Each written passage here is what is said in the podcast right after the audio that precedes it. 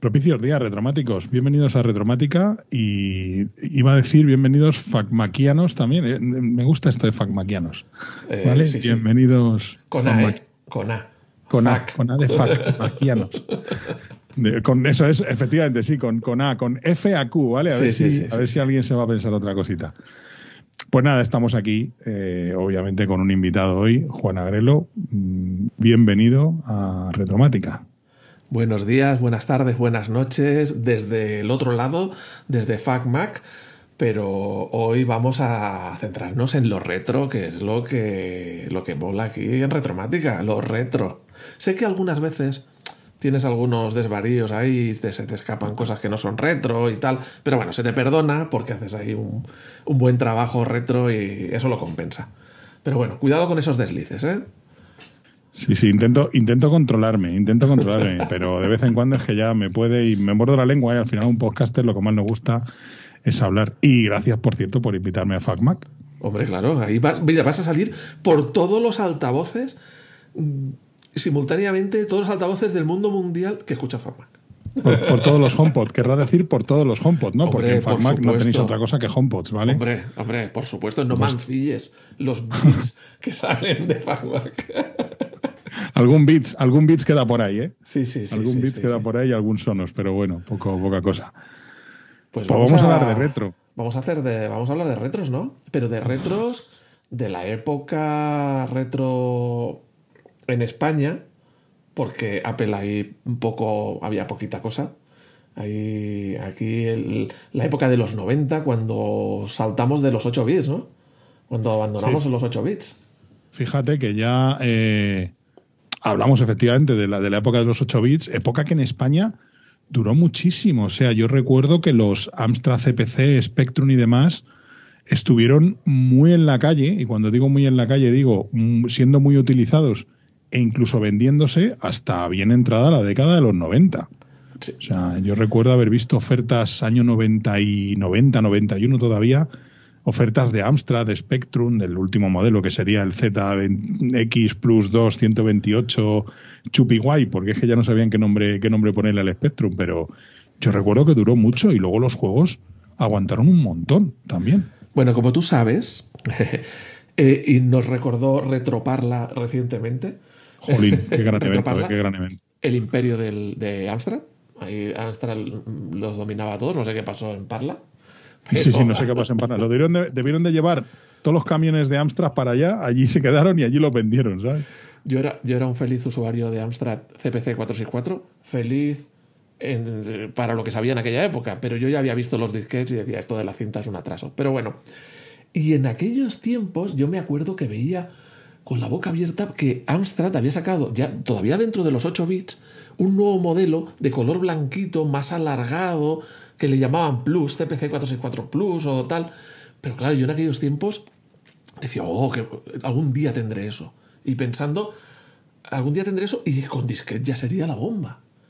Y, Y lle- y cuando, lle- cuando Llegaron llega la tarde época- ya, de hecho. Claro, cuando llega la época. Llegábamos tarde ya. Claro, yo ya, yo ya me pasé a un 386, a un PC, que creo que eh, tenemos que empezar por ti porque tú saltaste al mundo de- del ordenador serio, digamos, que era el ordenador serio, antes que yo, ¿verdad? Tú saltaste O sea con que- 286. Tu pri- no, no, no, no. Yo pasé con un 8086, Pero con bueno, un XT. tú- pero bueno, O sea, un 386, eso era, eso era, estoy hablando del 93. eso era, sí, sí, eso era, eso era la envidia de, la envidia del vecindario, o sea, un 386, madre mía. Aparte, que yo creo que tú y yo, no sé si, no sé si tú llegaste a catarlos, Atari ST y Commodore Amiga. No, los vi. Era una feria, me acuerdo, una feria de estas de pueblo semi-agrícola del pueblo de al lado. Había unos, unos amigas haciendo una, una, una demo de estas de, de audio y vídeo y tal. Eran Y decía, espectaculares. Pero ya era como dices, eso es otra galaxia. Como que yo ya no me veía conectado con eso. Era como otro mundo. Sí, sí, a ver, yo eh, también no tuve, no tuve Atari ST ni Amiga, y, pero sí tenía compañeros de clase de, de ya de casi de los últimos años de la EGB, que es lo que ahora sería primaria, creo, ¿no? Recordar, sería más o menos lo que es primaria ahora. Y los primeros años de la formación profesional, que yo, yo soy estudiante de FP, no hice Bupico, pero vamos, que era lo mismo, terminaba la EGB con 10 y cuántos, con Pues, 14, 14. con 14, ¿no? 14, con ¿no? 14, como es. Ujú, Con 14. 14 me parece. Uy, que tú, oye, que tú hiciste la EGB, tú sabes decir 14. Los de ahora no sé, pero. Sí, sí, sí. los de- para los de la LOXE, 10 y 4 es 14. ¿vale? y ya, ya tenía compañeros con Atari ST y con Commodore Amiga que, claro, eh, pues tú tenías, yo tenía un Atari de 8 bits que no era como el Atari 2600, era un poco más potente, pero aún así eran gráficos equivalentes pues, a lo que era un CPC o a lo que era un Commodore 64, una cosa así. Y claro, tú veías aquellos gráficos y aquel sonido del Atari ST y del Commodore Amiga y se te caían todos los palos del sombrajo. Pero yo me salté esa etapa también. Sí. Me salté esa etapa, o sea, yo directamente pasé de los 8 bits del, del Atari 800 a los 16 bits de un PC. Ya era, digamos, el PC era el ordenador serio. Lo otro El era ordenador como un juguete. El, el ordenador de los contables. No, sí, era, era como la cosa seria, ¿no? Y entonces, eh, en aquellos tiempos, era. eh, Yo creo que uno de los cambios que hubo es que hasta entonces tú te comprabas un ordenador que fabricaba un fabricante. Fabricaba un fabricante.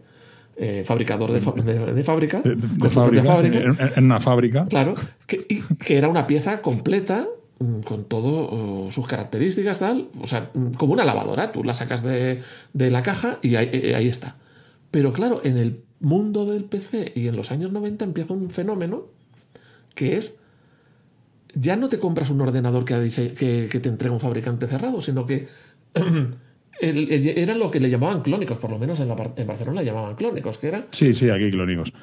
era como la caja por un lado, la torre por otro, el procesador por otro, el disco duro por otro, y te ibas haciendo lo que tú querías. Bueno, no te lo hacías tú porque no tenías conocimientos, yo por lo menos, ¿no? Pero la tienda de la esquina, la tienda de barrio, te lo daba hecho. Pues fíjate que de, de- de- de- nuevo te voy a llevar la contraria. A ver, no a sé ver, si de nuevo o por primera vez en este programa.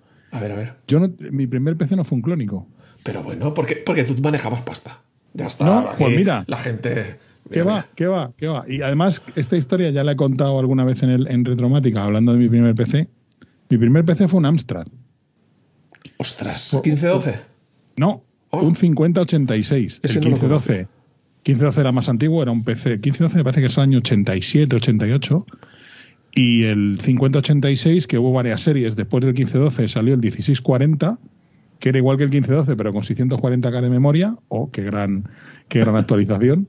Y luego ya salieron la serie 2000, 3000 y 5000, que eran unas cajas un poquito más pequeñas, con un diseño, si las busquéis por ahí, Amstrad PC 2086, 3086 y 5086, cada vez se iban haciendo más pequeñas. El 2086 es más pequeño que el 1512, el 3086 más pequeño que el 2086 y el 5086 ya era reducido a la mínima expresión. O sea, era como el mini PC de la época. Era, era muy pequeño para ser un PC. Pero seguía siendo más grande que, que tu Atari o que un Amstrad o que Mm. un SMSX. Sí, hombre, claro, claro, por supuesto. O sea, es Pues que eso es otro tema.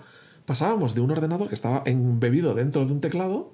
de- un todo en uno. Claro, que más o menos pequeño. Es verdad, si lo comparas ahora, pues te parece enorme, pero en aquella época parecía pequeño. A, un, a una torre. Un armatoste Correcto. que era la CPU. Sí, sí, era la CPU, el monitor, el teclado y el ratón.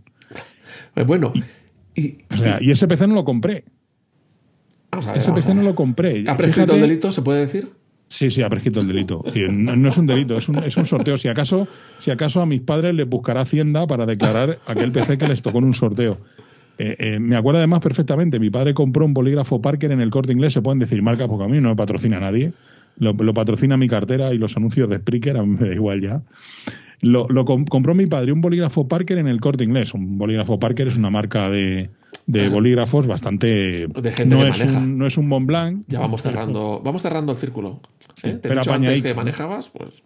Sí, sí, sí, vamos. Como Compró un bolígrafo Parker. Tu padre. para un- Parker. sí, sí, est- esto era ya un bolígrafo. ah, De hecho, había Parker de oro incluso, pero bueno, compró un bolígrafo Parker para un regalo, para regalar a alguien, no me acuerdo a quién fue.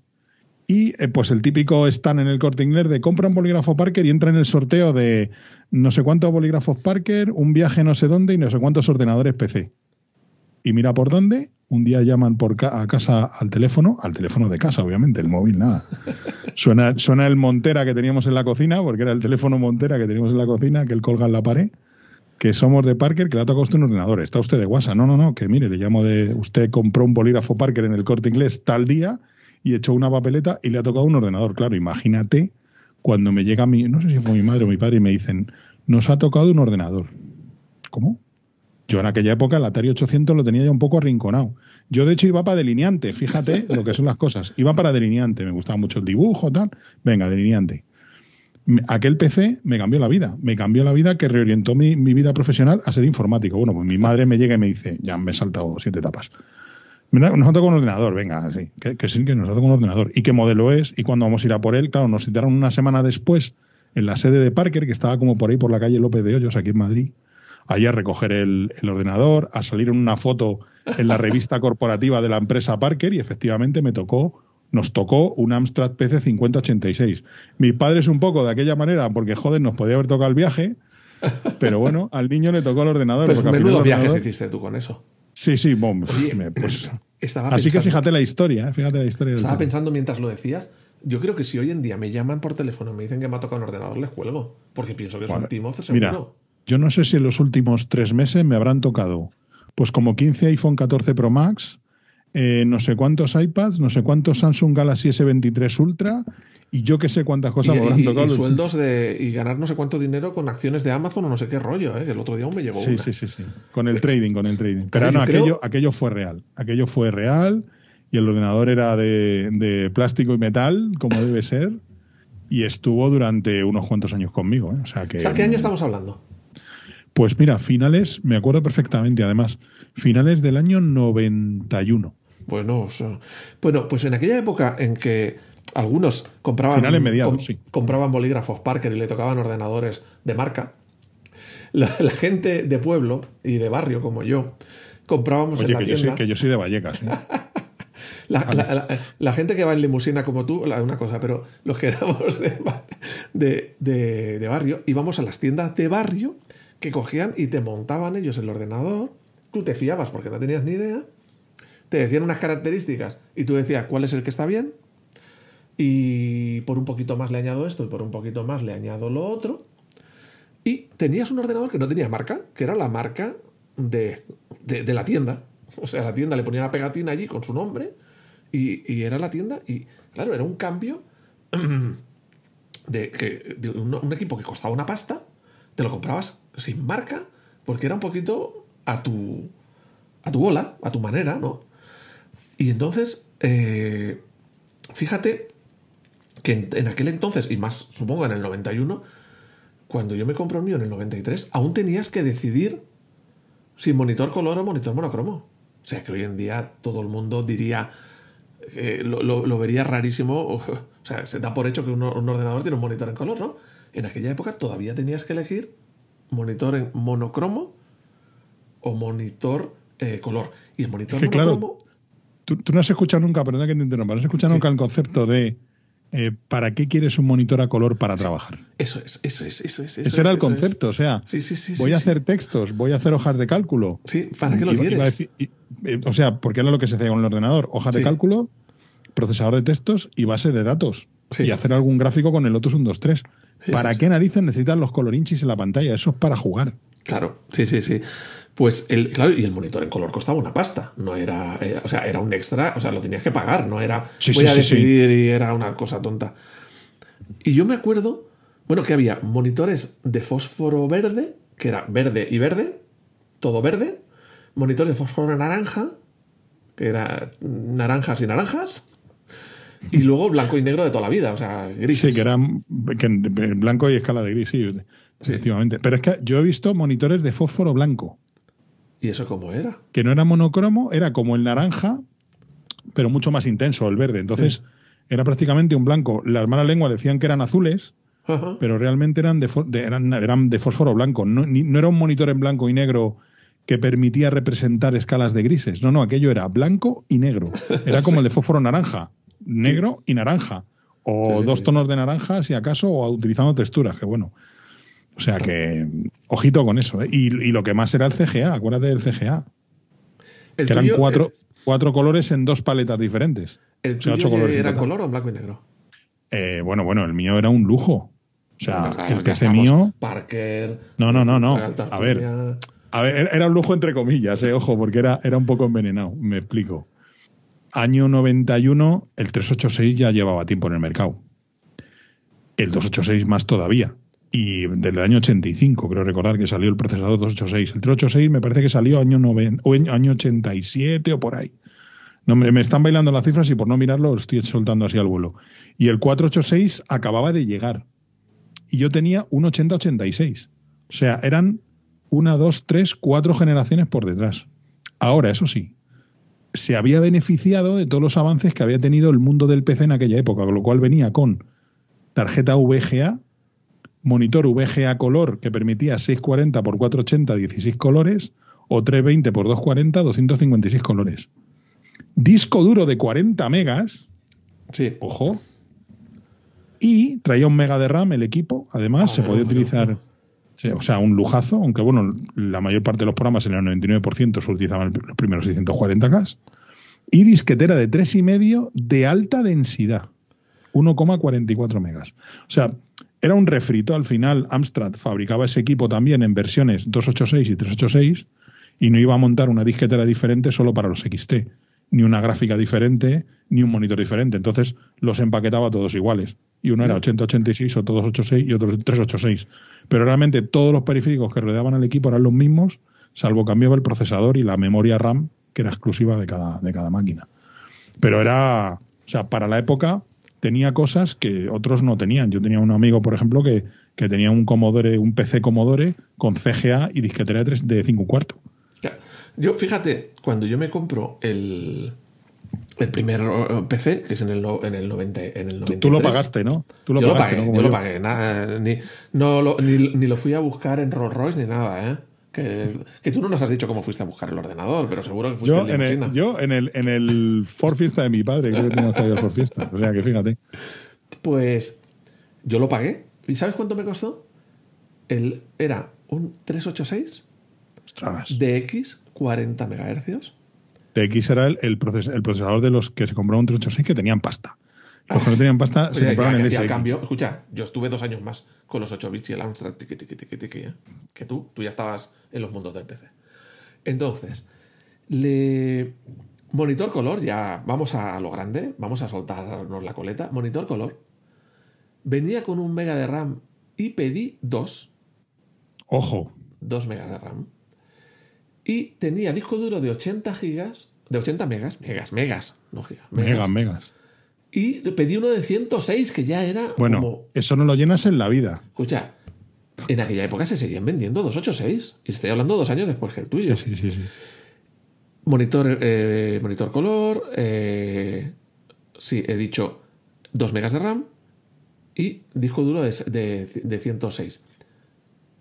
Eh, 166.000 pesetas. Lo que es ahora, 1.000 euros exactos. Mil euros justos. 1.000 euros Curioso. exactos. ¿Qué- de- ¿Dónde lo compraste? ¿En qué? Una, una tienda ¿Te de barrio. acuerdas? Una tienda de barrio, ¿no? Sí, que sí, además sí, cada uno le ponía su pegatina. Claro, su- la torre tenía un huequecito cuadradito para poner la pegatina. Tú le ponías, ahí, a ellos le ponían la pegatina. Y tenías además, uno era muy bajo porque tenías el botón de encender ahí al lado. Tenías un botón de turbo Turbo. y el botón, eh, un, un LED que indicaba 40. Y si le tocabas el botón de turbo indicaba 25. Y el botón de reset al lado, que si te equivocabas, ibas, acercabas el dedo por ahí y te equivocabas, tocabas el reset y, y pa- y marchando. O sea, Bueno, ni 10 Aunque segundos. te parezca ni mentira, esto, claro, ¿qué- ¿qué, qué año puede ser esto? Esto puede, año Yo te estoy hablando del 95, 93. ¿no? No, año 93. O sea, hace 30 años, ¿no? Si mis cuentas no Sí. fallan. 30 Sí, sí, años. ¿Te puedes creer que todavía hoy en día hay fabricantes de cajas de PC que siguen poniendo el botón de reset al lado del de encendido? Por suerte ahí, lo hacen más pequeño. Claro, porque como con esto del PC, pues hay de todo. Hay algunos que diseñan unas cajas fantásticas, estupendas, y otros que son unos mancos. Entonces te ponen para ahorrar el mismo botón de power, es el botón de, de- de reset. Y yo, de hecho, hace no muchos años tuve una y lo que hice fue ponerle encima una cinta de un trozo de cinta de carrocero para, Para no no- pulsar. Hombre, también se puede hacer directamente, que es desconectar el botón de Ya, reset. ya, ya. Pero bueno, para tenerlo ahí siem- nunca está de más, mm, por si acaso, ¿no? Ojo, ojo. Y un sistema de seguridad que te cagas. Tenía una llave. Sí, que estoy haciendo el gesto de que, la que llave. la llave en la lo que hacía era desconectar el teclado. Nada Desconectar más. el teclado. sí. Esa, esa, esa llave, me acuerdo, esas llaves. Y las llaves, esto recuerdo de bloqueado otra vez. ¿te- ¿Recuerdan aquellas cajas que vendían para almacenar los disquetes? Sí, que tenían una Así de llave pie. también. que las había de una sola fila y de dos filas. Y tenía una llave que no valía para nada porque tú cogías la caja, la la, la- sacabas la- las bisagras y las desmontabas y, y cogías los tiquetes que quisieras. Pues en la tenía eh, ese- esa de la llave, tenía un, eh, un- dos disqueteras. Mira, fíjate qué lujo. Una de 5 y cuarto una de Ostras. 3 y medio. Y claro, yo eh, llega el momento de me voy a comprar Ah, disquetes. te- tenías cinco un cuarto todavía para, Sí, las- las para compatibilidad con sistemas antiguos. Es más, la A era la 5 y cuarto y la B era la 3 y medio. Es decir, como que la A era la principal. Y claro, yo en aquellos tiempos, pues ahora me tengo que comprar disquetes. Me he comprado un ordenador, me tengo que comprar disquetes. ¿Y qué, qué disquetes me compro? Y le pregunté a la tienda, ¿pero cuáles se tienen que poner? ¿Los de los grandes o los pequeños? O, bueno, depende, tal. Digo, coño, ahora pienso, me tenías que haber dicho, los pequeños, que los grandes están ya para desaparecer, lo tienes por si te encuentras alguno. Pero Lo que pasa es que quería, quería sacar el stock. Y dice, estos que son más baratos. venga. Vende, te- tienes de los dos. Y yo compré de los dos. Yo compré de los dos. A ver, ¿no tomaste una decisión tan absurda?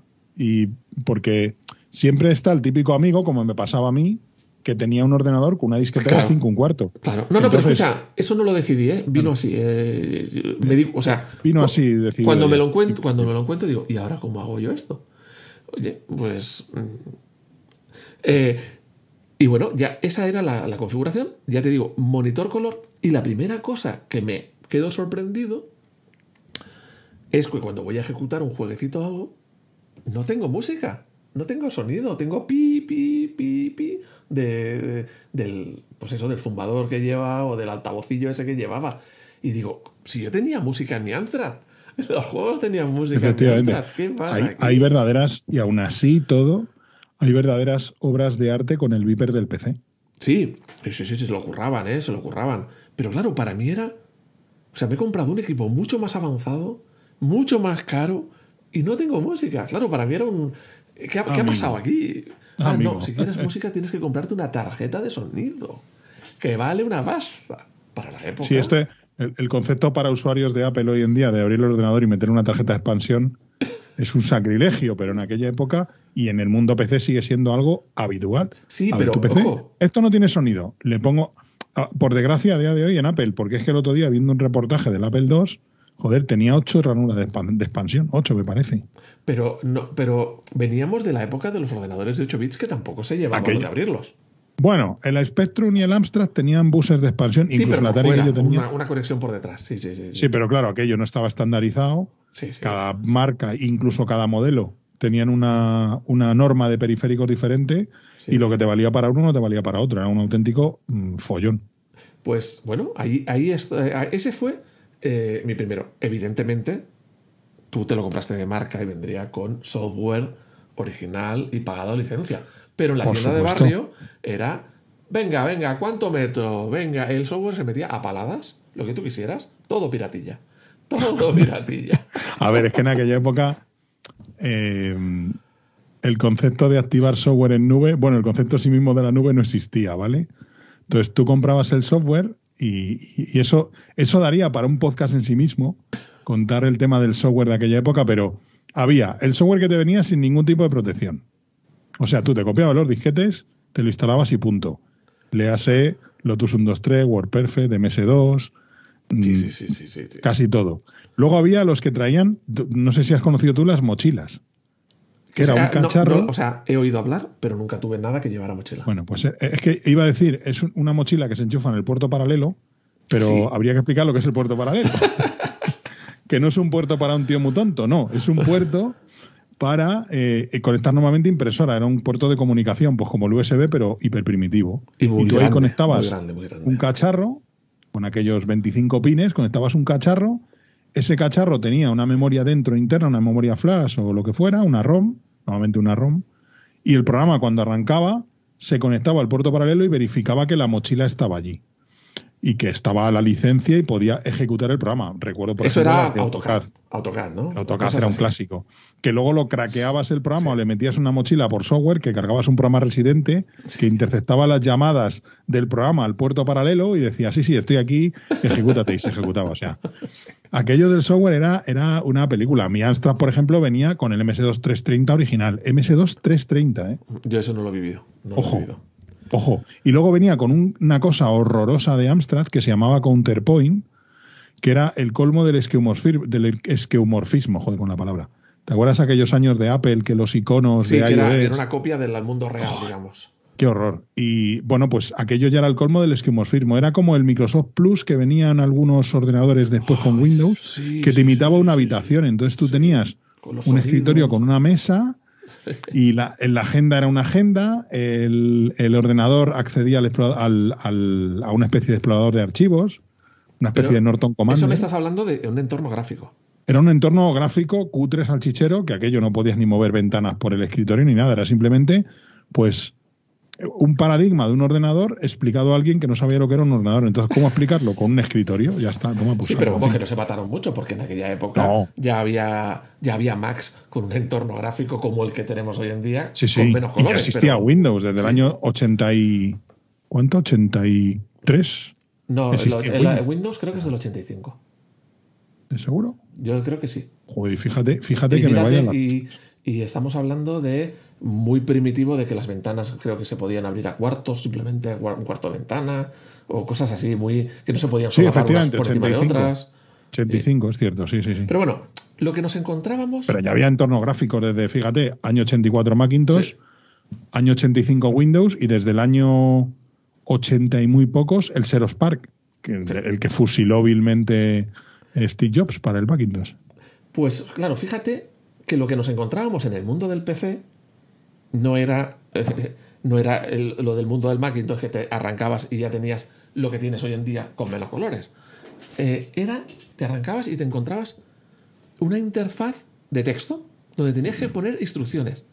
Y si no tenías formación, no tenías ni idea de lo que tenías que hacer con Sí, aquello. te encontrabas una dos puntos barra mayor y una Sí. rayita parpadeando. Claro, y entonces yo me acuerdo que ese verano yo me, me- me encuentro con el ordenador y muy bien, pero es que yo no sé hacer nada aquí. Y había otra tienda de mi pueblo que hacía cursos de MS2. Curso de 30 horas de MS2. Y vamos, para allá que fui a saco. Me apunté al curso, además era julio, veranito, o sea que hay, hay tiempo, no había que ir a estudiar y tal. Y en ese curso de 30 horas me hice el curso de, de MS2 en 18 horas y aproveché digo, y, me, y colé el curso de, MS, de WordPerfect en las 12 horas que quedaban. Hice los Te dos. faltó, te faltó el de Lotus 123 y habías completado la Santísima Trinidad junto Bueno. con el de base, que me perdone. Claro, yo a- a- apre- aprendí un montón. O sea, fue una muy buena decisión haber hecho ese curso. Vale la pena pagar porque te enseñen. eh, porque si no, y en aquella época no hay internet o verse vídeos de YouTube como vemos ahora para aprender cosas. No, en, en aquella época yo era usuario adicto de la biblioteca. Claro. de la biblioteca de mi barrio, de la había dos, o hay dos bibliotecas por aquí cerca de donde vivo, que sigo viviendo en el mismo barrio, básicamente, casi, a muy al lado, muy cerquita. Y yo, o sea, la biblioteca, yo ya reservaba los libros. Oye, cuando devuelvan este, avisadme. Y era, era como, o sea, los libros de McGraw Hill, de Anaya, de Rama, de la editorial Rama, también muy buenos. O sea, era la única forma de aprender, revistas y libros. Sí, yo, yo aprendí, bueno, yo aprendí en la academia esa y luego a base de Y libros. academia, claro. Aprendí un montón y ya me defendía y me movía por, por dos eh, fácilmente, porque es que si no te enseñan, eh, da miedo a un usuario que no sabe utilizar la interfaz de comandos, le, le- le pone respeto, porque La interfaz de comandos da miedo. da, Sí. da miedo porque tienes parámetros, tienes eh, modificadores y tal. Y entonces, eh, en- a mí no me pusieron MS2, a mí me pusieron DR2. Es que era DR2 mucho mejor. DR2. Es que, era, es, es que era mucho mejor. Y el precio era el mismo, ¿eh? Cero euros. Sí, eso era gratis.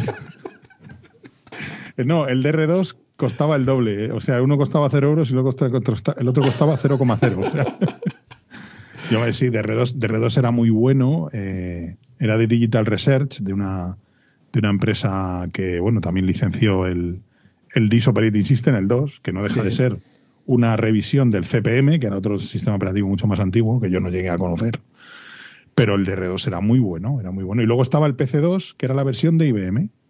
Que al final entiendo, porque yo como usuario de DR2 y lo que había aprendido de MS2 era lo mismo. Eh, básicamente eran iguales. Pero en lo DR2 básico ten- eran iguales. DR2 tenía una cosa que a mí me encantaba, que en MS2 tardó en llegar varias versiones. Bueno, hubo muchas cosas, ¿no? Pero yo me acuerdo de una que era el Xcopy. Sí, yo lo usaba. Estaba el copy normal, que era muy tonto, porque el copy normal era muy tonto, y luego estaba el Xcopy que hacía un montón de cosas, como copias recursivas. O sea, tú cogías un directorio con todos los subdirectorios y todos los archivos dentro, y te sacaba una copia exacta en otro sitio y decías, jo, esto es una maravilla. Y también recuerdo que había otro que no me acuerdo el nombre, Discopy, para el Discopy, El que Discopy. te permitía que en lugar de tener que estar sacando un disquete, volviendo, metías el otro, volvías a sacar, porque utilizaba, digamos que era, la instrucción utilizaba los 640K primeros, entonces como un disquete no cabía en los 640K, te cambia, ir cambiando. Y aquel, yo no sé qué tenía, que era capaz de hacerlo de una tirada, que a lo mejor lo guardaba en el disco duro un archivo Sí. temporal o lo que fuera, ¿no? Jo, el Discopy, madre mía. Sí, sí, sí. Era, Qué recuerdo se me acaba de desbloquear, por favor. El, el- bueno, pues yo tenía el, el DR2, no tenía el MS2, tenía una serie de software y luego estaba el tema de Windows, que era otra aplicación, pero no quiero entrar todavía en Windows. Quiero No, no, quedarme un Windows- momento en el 2. Windows ya no sabemos si entrar en este capítulo o en el siguiente, porque Windows, Windows da mucho que hablar y, y hay pero mucho pero en que aquellos contar. de- tiempos no es, no es- Ahora mismo, o sea, cuando estoy diciendo Windows, no estoy hablando de un sistema operativo. Era una aplicación más como las demás. Era como otra Sí. cualquiera. Tú la tenías ahí Era un entorno en gráfico, exactamente, era un entorno gráfico que se ejecutaba sobre el sistema operativo que era MS2. Claro. No era un sistema operativo completo como es ahora, monolítico, digamos, monolítico. Bueno, vale, Sí. los, los más puristas dirán que no es un sistema operativo monolítico, pero nos entendemos, es un todo en uno, ¿no? Sí, sí, sí. Tú sí, arrancas el equipo, arranca Windows. En aquel momento te arrancaba MS2, la línea de comandos, querías entrar en Windows, tenías que poner Win, intro y arrancabas. sí. Correcto. Bueno, los ya, si algunos eran torpecillos, le ponían el Win dentro del AutoExecPad. Lo que se puntual, exactamente. Ese, ese era, ese era el colmo del lujo ya. y Parece que tengo un Mac. ¿Sabes? Que arrancaba directamente en el entorno gráfico. Bueno, Bueno, pues- en aquella época eran Macintosh, que me gusta más el nombre que Mac. Sí. Pero yo en aquella época no los había visto nunca. Entonces, para mí, lo normal era. el Yo los he modo- visto en las películas. Yo no. Bueno, o no me había fijado. Por... A ver, en las cosas de las las películas películas. decías, "Oh", te quedas con la boca abierta y ya está, pero no sabías lo que había por ahí. Ese ordenador chiquitín, que además los Mac, todavía en aquella época la mayor parte pues era el, el Mac El original, original. o el Classic o alguna de las sucesivas versiones que salieron que era como ahí como una pantallita, ¿no? Metida Sí. en una cabina. Creo que eran todo, 9 o sea, pulgadas ¿eh? de pantalla. Era Sí, era muy pequeño, muy pequeño. Sí, 8 sí, 9, sí. sí, sí. Sí, sí. exacto. Pues tú te, eh, una de las primeras cosas para mí, eh, que, que ahora cualquiera le, le volvería loco, pero era lo normal y no nos llamaba la atención, que tú ponías en marcha una aplicación, hacías lo que tuvieras que hacer, cerrabas la aplicación para cambiar a otra aplicación. O sea, guardabas el archivo, cerrabas la aplicación y ibas a otra. Ahora estamos acostumbrados a tener 20 ventanas abiertas de 20 cosas e ir saltando de una a la otra. Pero en aquel A ver, era el mismo concepto que habíamos tenido toda la vida, pues en los Amstrad, en los CPC, en los Spectrum, o sea, ordenadores monotarea. No eran, y los sistemas operativos eran monotarea, no eran capaces de tener dos ventanas como tengo ya aquí el OBS, el Skype, el Edge, no sé qué, ahora abro el explorador de ficheros, no sé cuánto. No, no, eso, eso, eso era, o sea, eso era más una calculadora que un ordenador. Hacías una cosa, terminabas y luego hacías otra. Bueno, fíjate, por ejemplo, en aquella época había un, un- un software que me gustaba mucho y tengo muy buen recuerdo de él, que era WordPerfect. WordPerfect era un software de edición de texto súper potente, eh, pero era en modo texto. No había gráficos, no había nada de gráficos. O sea, no era nada de lo que luego llamaron el Wild Wing, este de tú El WYSIWYG, ¿no? What you see what you get. Exactamente, lo que tú ves es lo que obtienes en la impresora. No, no. Tú escribías una cosa y lo que salía por la impresora, pues las líneas iban de la misma longitud o u otra longitud o de otra manera. O sea, ¿Usabas, ¿Usabas mucho el WordPerfect? lo usaba mucho.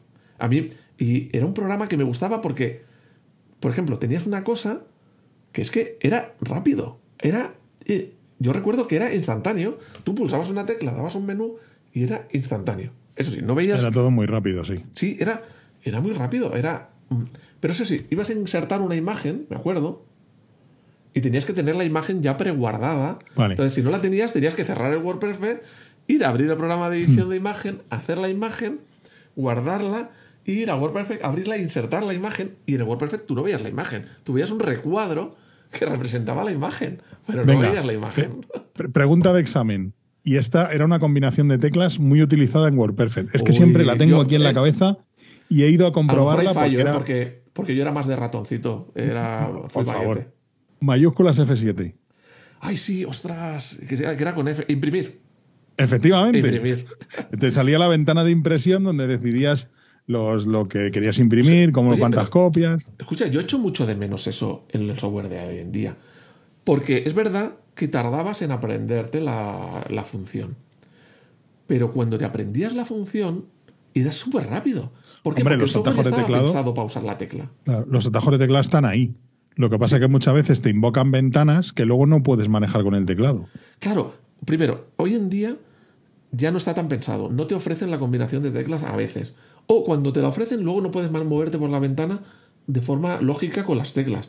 Exactamente. para, para el que use mucho el ordenador, es mucho más cómodo no mover la mano del teclado que estar sacando la mano del teclado para ponerla en el ratón y volver al teclado. El que sabe usar las combinaciones de teclas eh, gana mucha productividad. A ver, es que el ratón no era ni mucho menos indispensable para, manejar un PC. Evidentemente, ordenadores con entorno gráfico de serie como el Mac era, una, era algo imprescindible. En el PC, de hecho, yo recuerdo muchas oficinas no haber ratón. No, no, no, no. Porque tenías las teclas de dirección y, con teclado lo hacías todo. La secretaria o secretario, el administrativo o administrativa de turno, contable o lo que fuera, eh, manejando su, su, PC con el Lotus 1.2.3, con el de base, con WordPerfect y con MS2, sin ratón. De hecho, el ratón era... con las Fs. Con las Fs y con las, con las teclas de función. a cualquier sitio. Sí, sí, correcto, correcto. Que ahora mismo las tenemos un poco desvirtuadas porque la mayor parte de las Fs al final usamos las funciones rápidas que nos dan del brillo, del volumen, de no sé qué. Cosas del sistema operativo, no de. Sí, sí. Yo, yo de hecho es algo que quiero retomar un día de volver a utilizar las teclas de función para lo que se inventaron. Y luego, si quieres subir o bajar el brillo, coño, pues FN, joder. ¿Tú crees que el software ya respeta el, el tener asignadas teclas de función a funciones?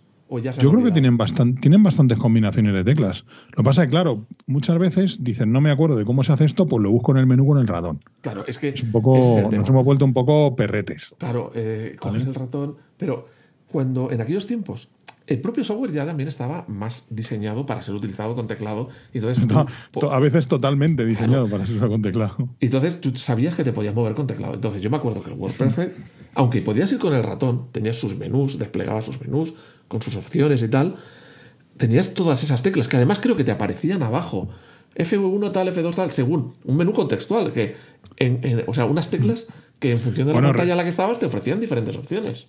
¿Tú recuerdas aquella generación de eso? Una vez que ya los PCs empiezan a ser más potentes, y claro, ya pasamos del modo texto puro a tener algunas prestaciones gráficas sin tener Windows. Yo recuerdo que hubo al menos dos, una o dos versiones de WordPerfect que yo creo que fueron las 6 y las 7, que todavía siguieron saliendo para MS2, si no recuerdo mal, y llevaban su propio entorno gráfico. Sí, sí, pero eso ya. Porque en, el 5, claro, en, el 5 tenías el ratón, pero con el 5.1, pero claro, movías el ratón y el cursor del ratón era un bloque. Sí, era, un, bloque, un, un, carácter. Un, cuadrado, es un carácter. Sin embargo, ya salió WordPerfect 6 y WordPerfect 7, que creo recordar que también salió para MS2 que ya llevaban su propio entorno gráfico. Yo recuerdo aplicaciones, Lotus 123 le pasó lo mismo. Lotus 123 es una aplicación pura de texto, llegó no sé qué versión, no sé si fue la versión 4, me parece, de Lotus 123 que ya incorporaba un entorno gráfico propio. Y me acuerdo otra aplicación muy famosa que incorporó un entorno gráfico y ahí sí que era estrictamente necesario, que era Harvard Graphics que era un programa de diseño vector, bueno, de gráficos empresariales, pero al final metió cosas también de diseño vectorial y tal. Y claro, la, cada empresa tenía que diseñarse su propio entorno gráfico porque no podía hacer funcionarlo en un entorno gráfico universal como era Windows o como era Gem, Gem Desktop, que era otro entorno gráfico para PC, o como era el Macintosh, que decía, bueno, aquí tienes que trabajar con el entorno gráfico por fuerza. yo recuerdo, o sea, yo recuerdo que yo prefería, y yo tenía Windows, porque me pusieron Windows, no es que tuviera que pagarlo, era por el mismo precio que las anteriores. Venía con su licencia y todo. Claro. ¿eh? Entonces, yo me entraba, tú entrabas en Windows, en un procesador de texto, aunque fuera el Word, el, WordPad, o no me acuerdo cuál era, el por defecto. Y te morías de allí de... no, pero dices, ostras, qué bonito es ves lo que va a salir en la impresora, tienes tipos de letra distintos. Bueno, entonces te lo flipabas. Pero a la hora de ponerte a hacer un trabajo para el cole o lo que sea, te ibas al WordPerfect. ¿Por qué? Porque WordPerfect respondía al instante. Y en el, y en el, otro es que solo abrir el Windows, tal, todo era lento, todo era... Y entonces te ibas al WordPerfect. Aunque era más feo, pero era mucho más funcional. Sí, mira, ¿qué me vas a contar a mí de abrir el Windows? Que eso ya creo yo que tal como vamos de, tiempo y tal, lo trataremos en otro, en otro capítulo, pero mi XT, por ejemplo, eh, el último, el único Windows que pude abrir en él fue Windows 3.0. Porque la versión Windows 3.0, que era como el 3.1 o el 3.11, la interfaz era prácticamente igual, pero el 3.0 permitía trabajar en modo real. Había, había dos, dos modos de, de, uso de los procesadores Intel. Estaba el modo real y el otro no me acuerdo cómo se llamaba. Modo protegido. Modo protegido. Y entonces el, el 8086 no tenía modo protegido. Entonces tenías que tener mínimo un 286 para poder utilizar Windows 3.1. Pero claro, Windows 3.0 en el XT arrancaba. Arrancaba y ya. Y no podías hacer nada con él. No sé si para muestra un botón, no sé si recordaréis el solitario de Microsoft, cuando tú completas el solitario de Microsoft, hace como una catarata de cartas y empiezan a saltarte las cartas. Bueno, yo aquello lo veía a cámara lenta. O sea, cuando acababas el solitario y hacía la catarata de cartas, en el, en el 8086 se veía a cámara lenta. Y eso que era un 86 ya, un 8086 rapidito, porque no era uno de Intel, era un EQV20 que funcionaba a 8 MHz en lugar de los 4,77 originales, pero aún así era un XT, no daba para más. O sea, era arrancar el Windows y ya, pero yo todo lo hacía en MS2. Y de hecho el Windows lo instalé, lo vi y lo quité porque se me comió no sé cuántos megas del disco duro y dije 8 o 10 megas de disco duro. era un lujo, era un lujo eso. ¿Para qué quiero esto si no lo puedo usar para nada? Y, en, aquella época, además, el 99,9% de los juegos eran para MS2. Sí, sí, sí, sí. sí. Windows tardó muchos años hasta que, que fue la plataforma predilecta de juegos que es hoy en día, pero en aquella época no había ni un puñetero juego para Windows. O sea, el solitario el buscaminas y alguno que salía por ahí raro. Pues eh, ya para, para cerrar la, más, la mayor diferencia, que se podría encontrar alguien con respecto a lo que está acostumbrado hoy. ¿Qué hacías tú cuando acababas de hacer tu texto o acababas de hacer eh, lo que fuera que estabas haciendo y ya habías acabado? Le dabas al interruptor de colón, apagabas la corriente y ya está. Claro, es que no había, no había, no era como el Macintosh que tú controlabas el, el apagado desde el menú. Claro. Y no se habían inventado todavía la cosa esta del ATX que la fuente estaba controlada por la placa base. Tú directamente en el, en el PROM de MS2, ah, ya estoy en C, ya he grabado todo, saco el disquete y hacías clon con el interruptor. Sí, sí, sí, cortabas, o sea, nada de como ahora que tú le das a, Windows, le das a apagar y empieza el proceso de apagado, que se cierran las aplicaciones, no, no. Tú habías hecho lo que tuvieras que hacer o estabas jugando lo que sea y le dabas al botón de apagar y se acabó.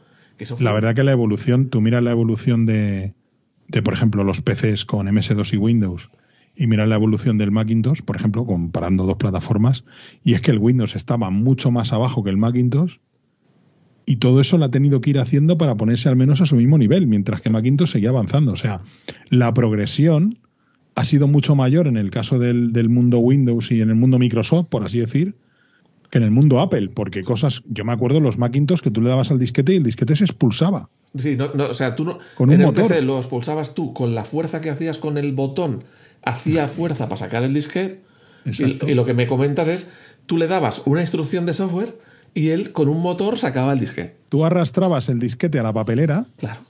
y expulsaba el disquete, igual que en los Macintosh que hemos tenido hasta hace poco, los Mac con unidad DVD. Sí, lo expulsabas a la papelera y sacaba. Tengo que enchufar un día la unidad de DVD externa que tengo de Samsung, que la tengo guardada por ahí en un cajón, a un Mac, a ver si yo meto un CD y expulso el CD a la papelera, si se abre la tapa del CD, porque en teoría puede hacerlo. Seguro, seguro.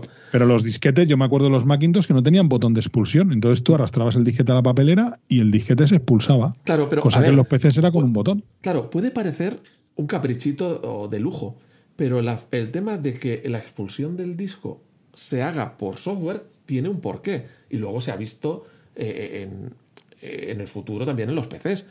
Que lo que hacían era eh, esa instrucción lo que daba es guarda o haz lo que acabes, eh, acaba de guardar lo que tengas en el disquete, mm, haz lo que tengas que hacer para dejar la información segura y cuando la información ya esté segura, sacas el disco. Tú, Claro, eh, no, no. En, en aquellos Y, tiempos... y si tienes algo abierto del disco, no te lo voy a expulsar. Claro, en, aquel, en aquellos tiempos tú en, en MS2, tú le dabas al botón de expulsar el disco y se salía el disco. Y si estaba el si fichero estaba a medio leyendo. grabar, salía a medio si grabar. Sí, o a medio leer, así pasaba. Claro, o sea-. Sí, sí, sí. Era- no había ninguna seguridad. Por su- lo único que tenían es la lucecita que te indicaba, oye, estoy trabajando, y se supone que tenías que ser cuidadoso de no sacarlo eh, cuando estaba trabajando. La, Pero- la- la lucecita, la lucecita y el. eh, eh, eh, eh, eh, eh, eh. Cuando hacía eh, eh, eh, eh, cuatro o cinco veces seguidas de la misma duración, decías, "Mm, aquí hay algo que no funciona. Pues sea- el, el- el apagado era eso. No, no perdías el tiempo. ¿Querías apagar el ordenador? Clonk. Le dabas a clonk y apagar. Y arrancar también arrancaba bastante rápido. En dos. Le dabas a Sí, sí, encender. MS2. Eh, eh, mira, eh, los, los, voy a hacer un poco de spam aquí, ¿vale? Que no es para un podcast mío, es los compis de MS2 Club que, que conocimos a, a Alex. Joder, no me acuerdo. Perdóname, Xavi. perdóname. ¿Xavi? ¿Eh? ¿Xavi? ¿Javi? ¿Xavi? Es, eh, eso, eso, exactamente. De MS2 Club. Te van a cuando- echar un maleficio. Te van a Me echar, van a echar un maleficio, me van a, me van a mandar un barrotes, me van a mandar un disquete con el barrotes, ¿vale? A mi casa. A ver dónde lo metes. No sé, pero me lo van a mandar igual.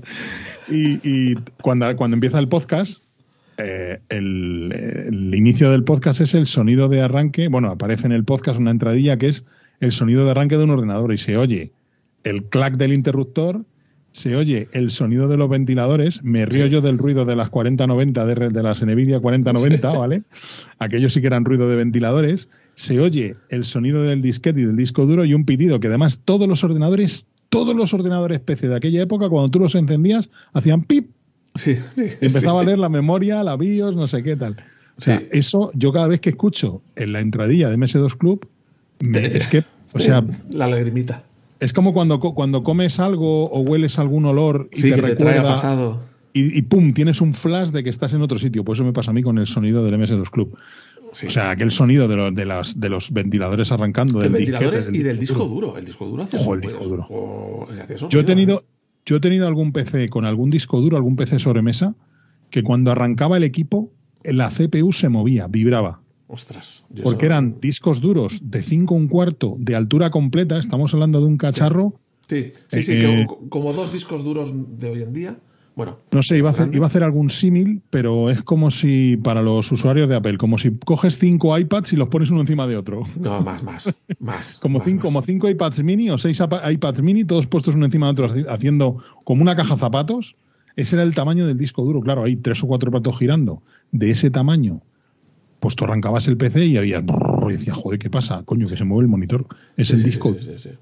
O sea, era, era exagerado, era exagerado. Y entonces había, una, había un tema, porque bueno, eh, son cosas que hoy en día la gente ya eh, ni conoce. Bueno, la gente que lo vivió sí, pero los que no dirán, ¿de qué me estás hablando?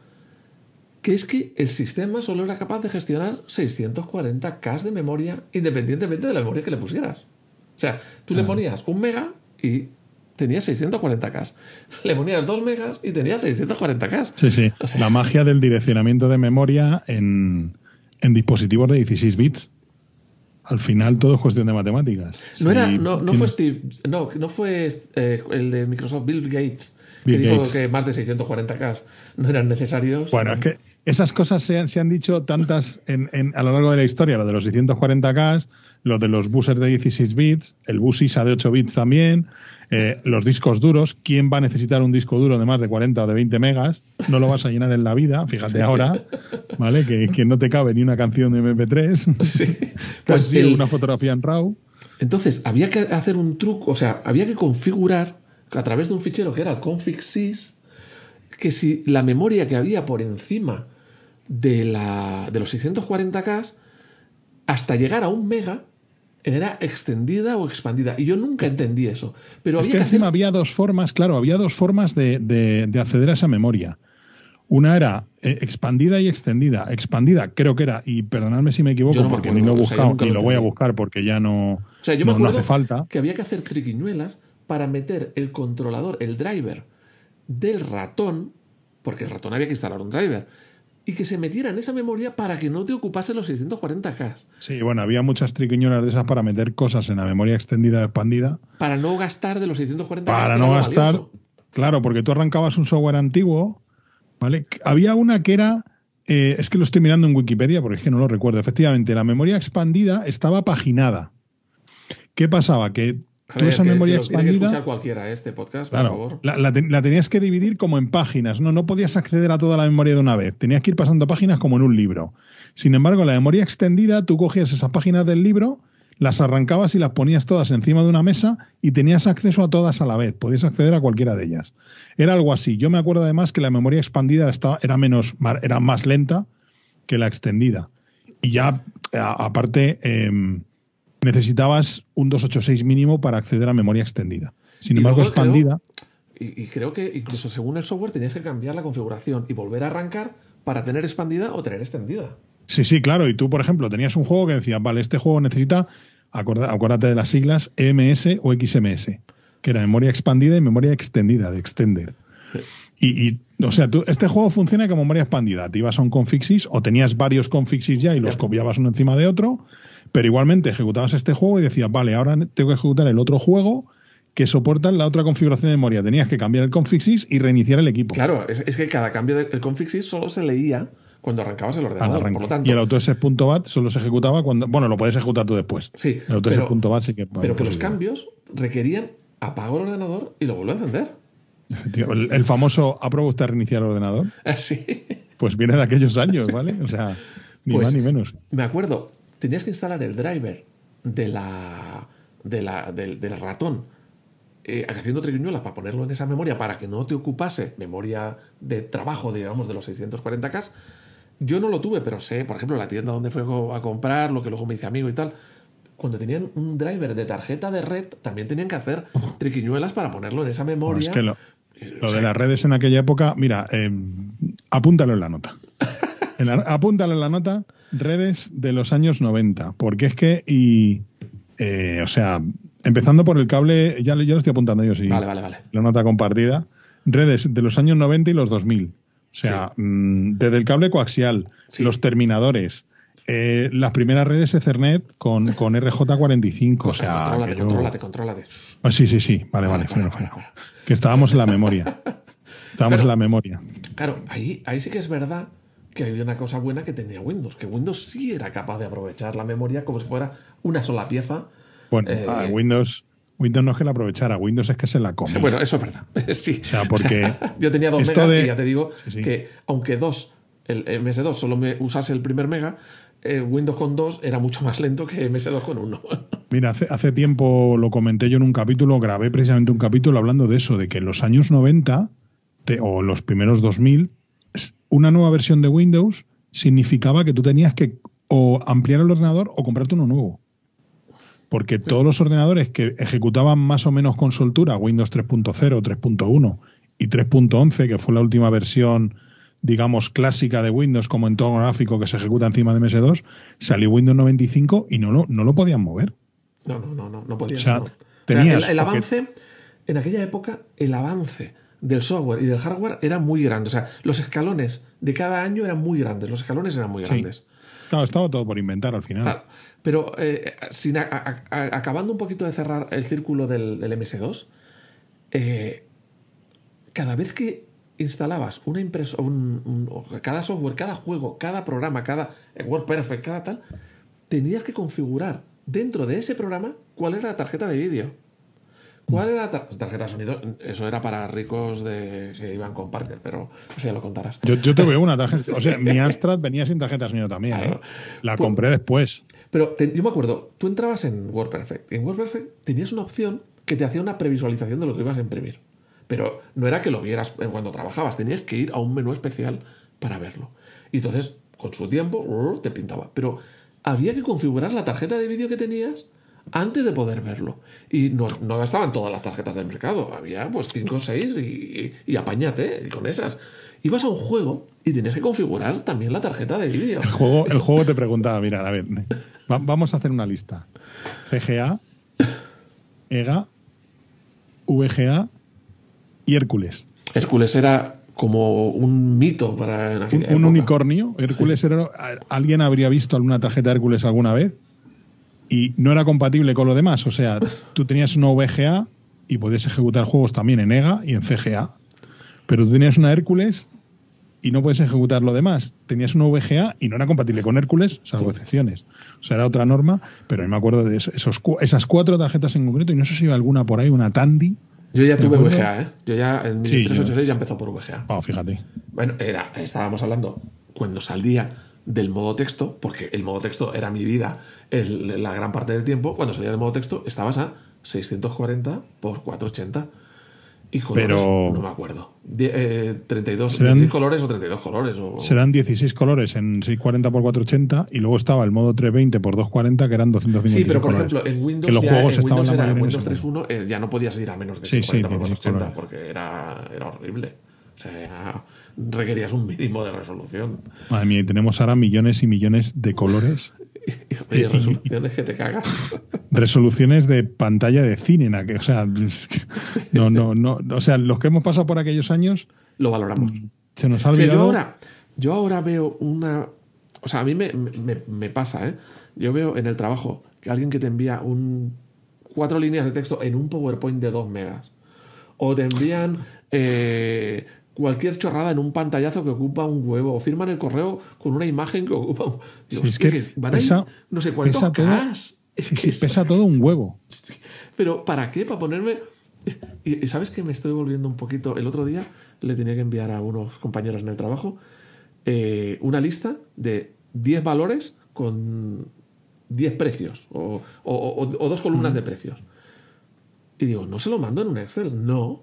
Lo guardo como CSV, lo mando en CSV. Y cuando veo ahí no sé cuántos bytes, digo, "Oh, ah, ¡qué gusto! Eso, eso es un problema, ¿eh? porque el software cada vez se está volviendo menos optimizado. Claro, porque no, porque Porque- no, va- no necesitan optimizarlo. Claro, ¿Por es que ten- tenemos dispositivos muy rápidos, con muchísimo almacenamiento. Aunque sea con 128 gigas, ya es gigas. O sea, em, con líneas de comunicación hiper rápidas. Dice, Sí. ¿para qué leche lo voy a optimizar? Y, y en aquellos tiempos, el programador se encontraba un montón de recursos limitados y se, la- se lo curraba para que el software hiciera el trabajo rápido y con pocos recursos. O sea, Correcto. Súper optimizado. Entonces, Ah. pues ahí tenemos otra. Hoy en día ya la gente no está acostumbrada ni a configurar el software. ¿Por qué? Ya te lo reconoce el sistema operativo o instalas algún driver tal, pero no haces nada. En aquella época tenías que configurar el hardware cada software por separado. Ahora configuro este software, ahora configuro el WordPerfect, ahora configuro este juego. Y a ver si hay suerte y tu hardware era de lo más estándar para que el software te lo reconociera. Claro, hoy en día la gente dice, no, no, ¿qué dices? Yo enciendo el ordenador y eso tiene que eso. funcionar. Sí, yo me acuerdo, por ejemplo, para configurar algo tan simple como un ratón, eh, recuerdo que había como tres o cuatro normas diferentes de ratón. Una estaba la norma Logitech, que era como especie ratón de tres botones. Ostras, sí. Luego estaban los genios, que iban por otro lado. Sí, sí, O sea, sí, era una puñetera locura, o sea, configurar cada cosa. Pero vamos, La Palma se lo llevó, que eso, de nuevo, es otro para otro programa, para, eso daría para otro podcast. El primer Linux que yo instalé en mi PC, que no fue en este, fue en un 386, que ya tuve después, tuve un 286 y luego un 386. Y aquello sí que era una locura. Era una caja de zapatos llena de disquete de tres y medio. Eran como 80 disquetes. La primera es la que me pasó a mí un compañero que se la había copiado en el trabajo, claro, porque, o sea, directamente copiabas 80 disquetes y quemabas una disquetera, básicamente. y me, me trajo, no, instálate esto, que es un sistema operativo nuevo, que estos son como las estaciones de trabajo, con un con gráficos y todo. Mira, 80 disquetes en una caja de zapatos. Y yo Sí, me pero vamos, es "¿Qué hago que con esto?". es, es que es eso, ese PC, o ese, ese, PC, ese 386, ya solo con tirar del sistema operativo ya estaba todos sus recursos ocupados. Si es que no, no daba para más, no daba para trabajar. No, no, total, total. Y esto de pongo música de fondo mientras estoy trabajando. No, no, no, no, no, por O favor, sea, que por no favor. hemos llegado a la tarjeta de sonido. No hemos llegado a la tarjeta de Venga, sonido. si quieres, si quieres contamos la, la batallita tuya y mía con la tarjeta de sonido y dejamos todos los checks ya para el próximo programa, que aquí te la que cortar. Bueno, pues venga. Porque le pusiste una tarjeta de sonido. Confiésalo, le Sí, pusiste una tarjeta Le de sonido. una tarjeta de sonido, una Sound Blaster de las más sencillitas, una Sound Blaster 16 sería la de la época, pero fue años después, ¿eh? No fue ese Bueno, estaba año. la, estaba la Sound Blaster de 8 bits también, ¿eh? Sí, pero yo creo que cuando yo me tocó, que ya a lo mejor ya era el 95 o 96, Sí, ya será el 16. ya no ya no eran las de las de 8 bits, ya eran las de 16 la estándar. Pero igualmente era una pasta para un chaval que no trabajaba. Era una pasta, ¿eh? Pero ¿y cómo sonaba, eh? Claro, era otro mundo. Era eh, pasar al futuro. Claro, luego tenías los típicos altavoces feos. Que hoy en día, pues, feos. Color crema, color crema, con la rejilla. grandotes. De todo plasticucho. Todo era plasticucho. Con un control de volumen y un control de. Este que nunca nadie sabía ajustar bien, de que era como más agudo y más grave. Pero no, no eran graves y agudos, era como el tono, ¿no? Que le llamaban. No, eso era, eso era, eh, sonar mal o peor. Porque Por tocar como tocar siempre era peor. Y, y una toma de auriculares. Entonces, Joder. claro, tenías que poner esos altavoces que además llevaban un montón de cables y, y tenían que ir enchufados a la, a la red y ya montabas todo el cirio de cables detrás del ordenador. Pero claro, tenías sonido. Ponías un juego y tenías sonido. Jo, yo me acuerdo que fue un antes y un después, ¿eh? Sí, sí, sí, sí. Sí. ¿Tú cuándo te pusiste la tarjeta de sonido? Pues mira, el PC este estuvo, yo creo que para el año 92, sí, justo, porque además fue en el año 92, yo hice, a ver, que no me acuerdo ni el año, estoy echando cuenta del año en que nací, porque justo yo empecé a trabajar, sí, yo empecé a trabajar a finales del 91, yo estaba trabajando por la mañana y estudiando, estudiando por la, por la tarde. Oye, es No, fue en el infantil 90 casi, ¿eh? Perdona, fue en el 92. Fue en el 92 cuando empecé a estudiar por la mañana y a trabajar por la tarde. Porque eh, fue cuando en el 92.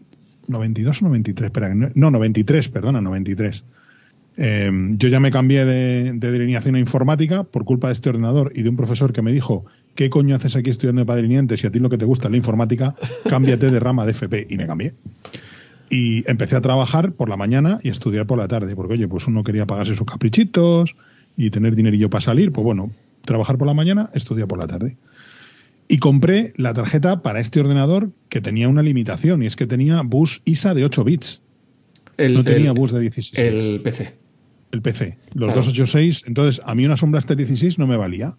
Me valía una Sound Blaster de 8, la Sound Blaster normal, la que no se llamaba de 8 bits, se llamaba Sound Blaster a secas. Pero la Sound Blaster era muy cara. Y no me entonces acuerdo había el una. precio, pero sé que era mucho. No me acuerdo Sí, la, la Sound Blaster era la tarjeta más cara. Había otras tarjetas compatibles. Estaba la Aldip, que era una tarjeta un poco más limitada, que solo tenía síntesis FM. No permitía grabar y reproducir audio, como si permitía la Sound Blaster, que ahora nos parece algo normal, pero en aquella época era cosa de magia poder grabar tu voz o un Sí, sonido bueno, y poder reproducirlo de nuevo. Comprar una aquellos locura. micrófonos horribles, baratitos que tenían de peana, un- de plástico. Sí, una peana con un pa- una, pali- una pajita larga y, y grabarte ahí y luego te Tengo por ahí uno guardado. Tengo por ahí uno. Un día voy a grabar un podcast con uno de esos para hacer, el- para hacer la gracia, porque es, es de chiste. Y claro, yo llegué al corte inglés, pues claro, no había tampoco, había las tiendas de barrio y el corte inglés. Y recuerdo que pusieron en oferta, pues no sé si esto de ocho días de oro, semana fantástica, no sé qué, pusieron en oferta una tarjeta que era la Thunderboard, o Thunderboard, mejor dicho. Es que los de Vallecas decimos Thunderboard, pero la, Hombre, la es Thunderboard Thunder- de trueno. Como tiene que ser. Y aquella tarjeta era compatible con Adlib y con Sound Blaster normal de 8 bits. O sea, tú le eh, arrancabas un juego y la Thunderboard no aparecía, pero tú ponías Sound Blaster de Y te 8 bits funcionaba. y funcionaba de Sí. lujo. Y aquello fue. Me acuerdo además que llegué a casa y le dije a mi madre, me he gastado 22.000 pesetas en la tarjeta de sonido. Y casi te Y querías me dijo, gástate el dinero en lo que te dé la gana. Pero el ordenador no lo rompas. Claro, cuando vuelve mi madre a la, a la media hora y ve el ordenador abierto encima de la mesa con la carcasa quitada, con una chapa quitada, y yo allí poniendo la tarjeta con unos sudores fríos, yo la primera vez que instalaba un ordenador, claro, Y unos ojo, sudores ojo, fríos. era un deporte de riesgo. Aquellas chapas venían con rebaba que Cortaba, te podías cortaba. cortar. Pero a mí no me daba miedo cortarme, a mí me da miedo joder el ordenador. Esto se lo voy a decir a tu padre. Porque yo, yo, las era además. ampliaciones las llevé a la tienda. Sí, no, no, yo, yo la monté yo. O sea, la monté yo. Y, y de hecho, yo es que era el típico niño que desmontaba los juguetes para ver cómo Sí, sí, funcionaban. sí, sí, sí. O sea, yo, mi juguete favorito ha sido el Lego de toda la vida. Y a mí me regalaban un cochecito eléctrico. y Lo primero que había era coger un destornillador y abrirlo a ver por qué, cómo funcionaba. Entonces ya estaba acostumbrado a cacharrear. Abrí, puse la tarjeta de sonido, configuré las IRQs, Eso, eso, eso da, eso da para otra. No, no abras ese da melón. para otro ahora, no programa. abras ese melón. Ahí con los jumper y tal. Y yo, claro, arranco el primer juego Y mira, casi me caigo de espalda. Bueno, tú estás acostumbrado a ver eso en el corte inglés, en una tienda informática, pero verlo en, oírlo en tu casa.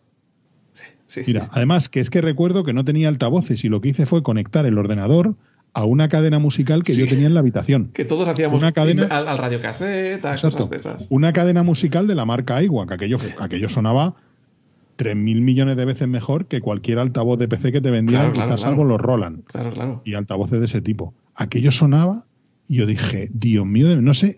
Además, recuerdo que arranqué una aventura gráfica y no recuerdo cuál fue. Si fue alguna de Indiana Jones, o fue Maniac Mansion, o fue el Loom, o Monkey Island, una de estas, de Lucas. Y claro, yo escuché la música aquella y dije, la madre del amor hermoso. O sea, me caí de espaldas. Claro, porque Pero fue un cambio brutal. has dicho una cosa.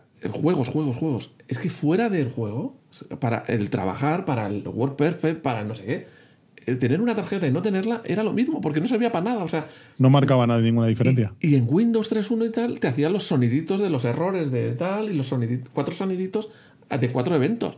Pero Sí. era una tarjeta de sonido en aquella época, salvo para que se dedicase a la producción musical y tal, que creo que seguramente no utilizaba PC, era eh, para juegos. Era un, dis- un, un- un capricho para juegos. Porque claro, dices, es que aquí no le podías poner la excusa de que es para trabajar o es para hacer los deberes, mamá. Esto es para estudiar, ¿no? Como se decía. para hacer los deberes. Sí, había pues luego empezaron ya a salir software, secuenciadores MIDI para hacer música, en los programas de presentaciones tipo Harvard Graphics podían meter sonidos, pero al principio eran solo juegos. Sí, sí, sí, sí. Pero que era abrir el ordenador, como tú dices, meter esa cosa ahí dentro, tocar jumpers, que eran unos pequeños, como una especie de interruptores pequeñitos, pero que tenías que sacar una piececita, volverla a poner y que no se te cayese por ahí en medio, porque la Los perdías. peces, los peces los siguen teniendo, ¿eh? Ostras. Las placas base no los llevan todavía, para algunas cosas muy concretas los llevan Sí. todavía, llevan jumpers, ¿vale? Eh, es que lo bueno sería que lo usases con unas pinzas, pero no tenías pinzas en casa normalmente, No, con las uñas. Eh, Sí, sí. Y luego se te caía y tenías que buscarlo. Pero eso ya, eh, yo creo que entra un poquito en el mundo de las IRQs y no abramos ese melón y ahora. del porque entonces cacharreo, no- sí, porque eso, a- además, la electrónica no era tan resistente como hoy en día. Le dabas una descarga de estática y te cargabas una placa base o te cargabas una tarjeta. O sea, la electrónica dice, no, es que ya no se hace electrónica como la de antes. No, no, la electrónica de hoy es mucho mejor que la de antes, porque aguanta carros y carreta. La electrónica de antes era muy delicada, a veces muy incompatible, que yo, de hecho, cuando hablemos de los clónicos, te contaré mi experiencia desde dentro montando y vendiendo clónicos. Porque tú ya pasaste después de ese de marca y entiendo que ya te pasaste al clónico. Eh, no exactamente. Bueno, aquí la, la pasta asoma. Mira, ahora mismo no, le están asomando unos billetes por la Calla, espalda. calla. Se le ven no, los de, dólares. de ahí pasé del 80-86. Eso ya, si quieres, lo contaremos en el próximo capítulo. Dejamos ahí el, el Sí. cliffhanger, ¿no? Como dicen Sí. de la serie de televisión. Eh, pasé del Amstrad 286 a un del Amstrad 8086 a un Commodore 286 porque yo empecé a estudiar informática y claro en el XT no arrancaba el COBOL no podía arrancar casi de base 4 de base 3 plus sí. En el compilador de Clipper iba a pedales Clipper es un lenguaje de programación eh, es un compilador para el lenguaje de, de base. Y claro mis padres me tuvieron que comprar un ordenador nuevo con todo su esfuerzo y me compraron un Commodore 286 que estaba ya de medio liquidación también en, ¿Qué en época el corte inglés. Pues ya podría ser año 94. O sea, fijémonos, ¿eh? 90. O sea, un 286 en el 94. Ya te digo que cuando yo me compré el 386 en el 93, seguían vendiéndose los 286. Sí, sí, 286. Esto ya era de liquidación. Y después alguien me regaló, un compañero, alguien no, un compañero de instituto, Mariano, un saludo si me escuchas, que trabajaba en NCR. En NCR era una empresa, pues como IBM, histórica del mundo de la informática, y trabajaba reparando cajeros automáticos. Y el cajero automático era un PC. Sí, sí, sí. Y era una placa en Como ahora cuando vemos los trenes de Renfe que se ha quedado colgado y vemos ahí el Windows, Windows XP. XP. Correcto. Pues era una placa AT con un 386 de X33 y me dio una placa que el único fallo que tenía es que uno de los slots de expansión ISA llevaba una especie de resistencia o condensador o algo y se había quemado y ese slot no funcionaba. Y cuando encendías el ordenador, a veces había un pequeño tufillo quemado porque te había quedado por allí plástico, duró unos meses y luego empezó a funcionar sin problema, o sea, ya no olía mal. ya se Y había ese quemado todo. 386 que sabía. Sí, sí, ese 386 de X33 lo tuve durante mucho tiempo y me sirvió mucho ya me aburrí de él y lo vendí o lo, lo, lo debí de vender, ya no me acuerdo. Seguramente por el periódico segunda mano o alguna cosa de estas. Pero, o sea, pasé. Y, y eso ya sí fue un clónico y lo monté yo. O sea, y ya me compré yo las piezas, una memoria compatible y tal. Luego ya sí, empecé 486, Pentium, ahí ya casi. Sí, sí, sí. no, Ya, todo ahí fue- llega una época, yo creo que del 95 para arriba, como que todo pega un acelerón muy bestia. O sea, que tener el- un el- el ordenador. PC el PC barre todo. Claro, pero que una, una subida de que una cosa de un año para el otro ya era como súper obsoleta. Sí. O cada Sí, dos años aparte- era. Tenías que cambiarte el ordenador casi cada dos Exacto. años. Y todo el mundo quería tener un PC en casa.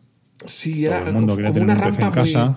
Fue una rampa Claro. muy, muy, muy pendiente. Muy Los pendiente. 8 bits ya estaban, eran cosa de, del pasado, por así decir. Sí, sí, sí, Amiga sí. y Atari ST, el PC se los había fundido y ya en primeros años 2000, o sea, el PC arrasó Bueno, con no corras, no corras, que aún no hemos Básicamente. llegado a instalar Windows 95, ¿eh? Eso, Todavía no eso, seguimos, en Windows. seguimos en Windows 3.11 para trabajo en grupo.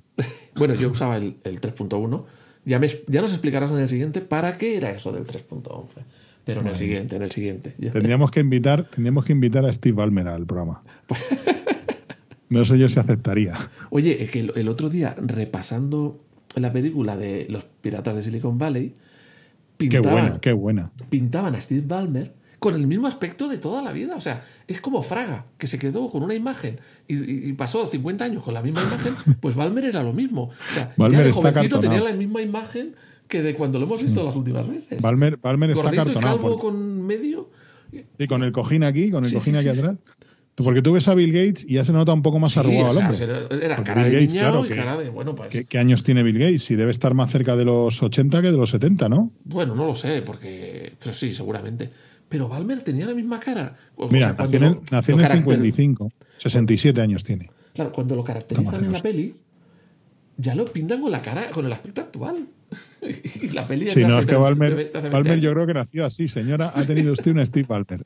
Es como Fraga, Bueno, es- que toda la vida era el mismo aspecto. O sea, Por suerte, yo a Balmer, o sea, lo único que le agradezco es que se marchara de Microsoft. sí. O sea, porque sí, llegó, llevó a la compañía a unas cotas de beneficio brutales. Fue cuando Microsoft despegó, pero al final casi la acaba destruyendo por Sí. la Hizo mierda. huir, huir a los usuarios, entre ellos a mí. Mira, el otro día, el otro día estuve en un, en un evento de Microsoft, aquí en Madrid, de inteligencia artificial, que por cierto tengo pendiente contarlo en el podcast, porque es muy interesante. Pero, joder, cómo ha cambiado Microsoft, ¿eh? Mm. Cómo ha cambiado la filosofía de la compañía. Aunque siguen todavía teniendo ese aura de gran empresa que soborna, que, que tira ofertas por los suelos, que tiene contactos en los gobiernos, en las instituciones Sí, y tal, sí, sí, eso sigue estando ahí. Pero cómo ha cambiado el producto y la- el enfoque de empresa de Microsoft, ¿eh? Algo sí, sí, tremendo. De, Bueno. aquellos años 90 que, y luego, lo- bueno, luego llegó el Windows Vista, que eso ya fue. No, no, no avancemos esa época, que nos hemos quedado más o menos en el 95, con antes de Windows 95, cuando usábamos el 2, y Windows era un programa más, un programa lento, que no sé por qué alguien lo usaría. Bueno, supongo que al final era la entrada para los software que requerían entorno gráfico, pues para darle, pues eso, pues software de edición de imágenes, Photoshop y tal, Correcto. que te, te usaban Windows como un entorno gráfico ya fabricado por otro. Pero hecho, no era fíjate. como un entorno para trabajar. No era, De hecho, fíjate, no era arranco y trabajo ahí. ¿te suena el Aldus PageMaker? Sí, me suena, nunca lo usé, pero sí me suena. Bueno, pues el Aldus, el Aldus PageMaker no es que vendieran el programa para Windows, es que tú comprabas el Aldus PageMaker con Windows. Claro, es decir, el Windows era, me ahorro la interfaz gráfica. Claro, me ahorro la interfaz gráfica, entonces prefiero tener que cobrarte o tener que licenciarte una licencia de Windows con el Aldus PageMaker para que puedas ejecutar Aldus PageMaker. Algo pasaba, Sí. algo parecido pasaba con Ventura Publisher, que funcionaba en Gem Desktop, que era otro entorno Sí. gráfico competidor de Windows, que bueno, era, para mí era mejor, pero al final no llegó a. O sea, yo, he visto Gem Desktop, ¿eh? Era como más tosco, de aspecto más tosco. Lo he visto en Sí, un PC pero- 1512, en un Amstrad 1512. Era como más Gem- tosco. Pero siempre me pensé, El Gem Desktop se vendió de hecho con los Atari ST. claro, pero Eh, yo siempre yo- pensé, ¿por qué no tuve yo esto? ¿Por qué tuve que aprender los comandos? ¿Y por qué no te- tuve yo esta ventaja? Yo sí lo Luego- usé. Escucha, luego dije, suerte que no lo tuve porque así aprendí, eran mis épocas de estudiante, ahora no tengo tiempo para todas estas cosas, pero en aquella época que sí tenía tiempo y me forzó a aprender la línea de comandos, y, y lo, lo cual yo creo que es muy bueno. Algún día comentaré la batallita también de, de cómo conseguía yo software, mucho software, porque estuve trabajando un tiempo en, un- en cierto organismo oficial del Estado, del Estado, del Estado central, del Estado español. Y allí el, el, segundo, el tercer día que yo llegué a trabajar allí de técnico microinformático, que se llamaba en aquella época, que hacíamos mantenimiento de los equipos, es decir, revisábamos virus, revisábamos el hardware de los equipos, les hacíamos un chequeo, las típicas cosas que se hacían en los tiempos de MS2 y de Windows 3.1. Y me abrieron un armario que tú te imaginas que se abre un armario y se oye una, una, una música celestial y una luz que te ilumina la estancia. Y yo empecé a ver allí todo tipo de cajas de software originales. Y, ¿Y me dijo, tráete disquetes de casa y cópiate lo que quieras. Y tú, y tú estabas babeando así como Homer Pues Simpson. mira, Adobe Photoshop, Corel Draw, Aldus Pacemaker, Ventura Publisher, Harvard Graphics, WordPerfect, Lotus 123, de base 3, de base 4, Clipper, lo que quisieras de, de software de MS2, estaba que aquel, aquel armario seguramente hoy costaría más dinero que entonces. Ya, ya, porque bueno, todo aquel software eran piezas de coleccionista. Las licencias Sí, han sí. subido mucho. No, no, pero piezas. Hoy en día ese software es pieza de coleccionista. No, no, evidente. No, no, es- eso, eso, eso ya O sea, aparte. impresionante. para los mismos softwares equivalentes a la época de hoy serían muchísimo más caros. Así que claro, Pero yo ya me fui como coleccionista ya no te digo. Bueno, bueno, espectacular. Me fui a la tienda de mi barrio, me compré no sé cuántas cajas de disquetes bulk de estos guarrindongos baratos, que luego me falló como una caja y tuve que ir a descambiarlos, y me copié todo. O sea, me copié tanto software que no me cabía en el disco duro del ordenador que tenía.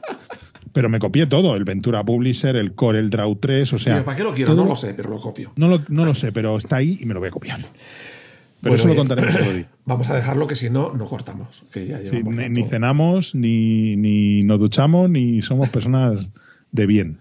Continuaremos, ¿eh? Esto amenazamos con continuar. ¿Vale? Sí, si no nos echan antes y nos cierran el podcast, yo creo que sí, ¿no?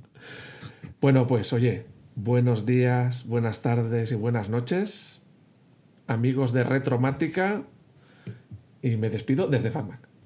Eso. Y yo propicios días para los amigos de FacMac y para todos los retromáticos, que sé que hay muchos que hacen crossover entre los dos podcasts, que me consta. Mm, gentuza, Que gentuza. no son, me, son, me son infieles. Venga, vamos hablando. Venga, propicios días. próxima.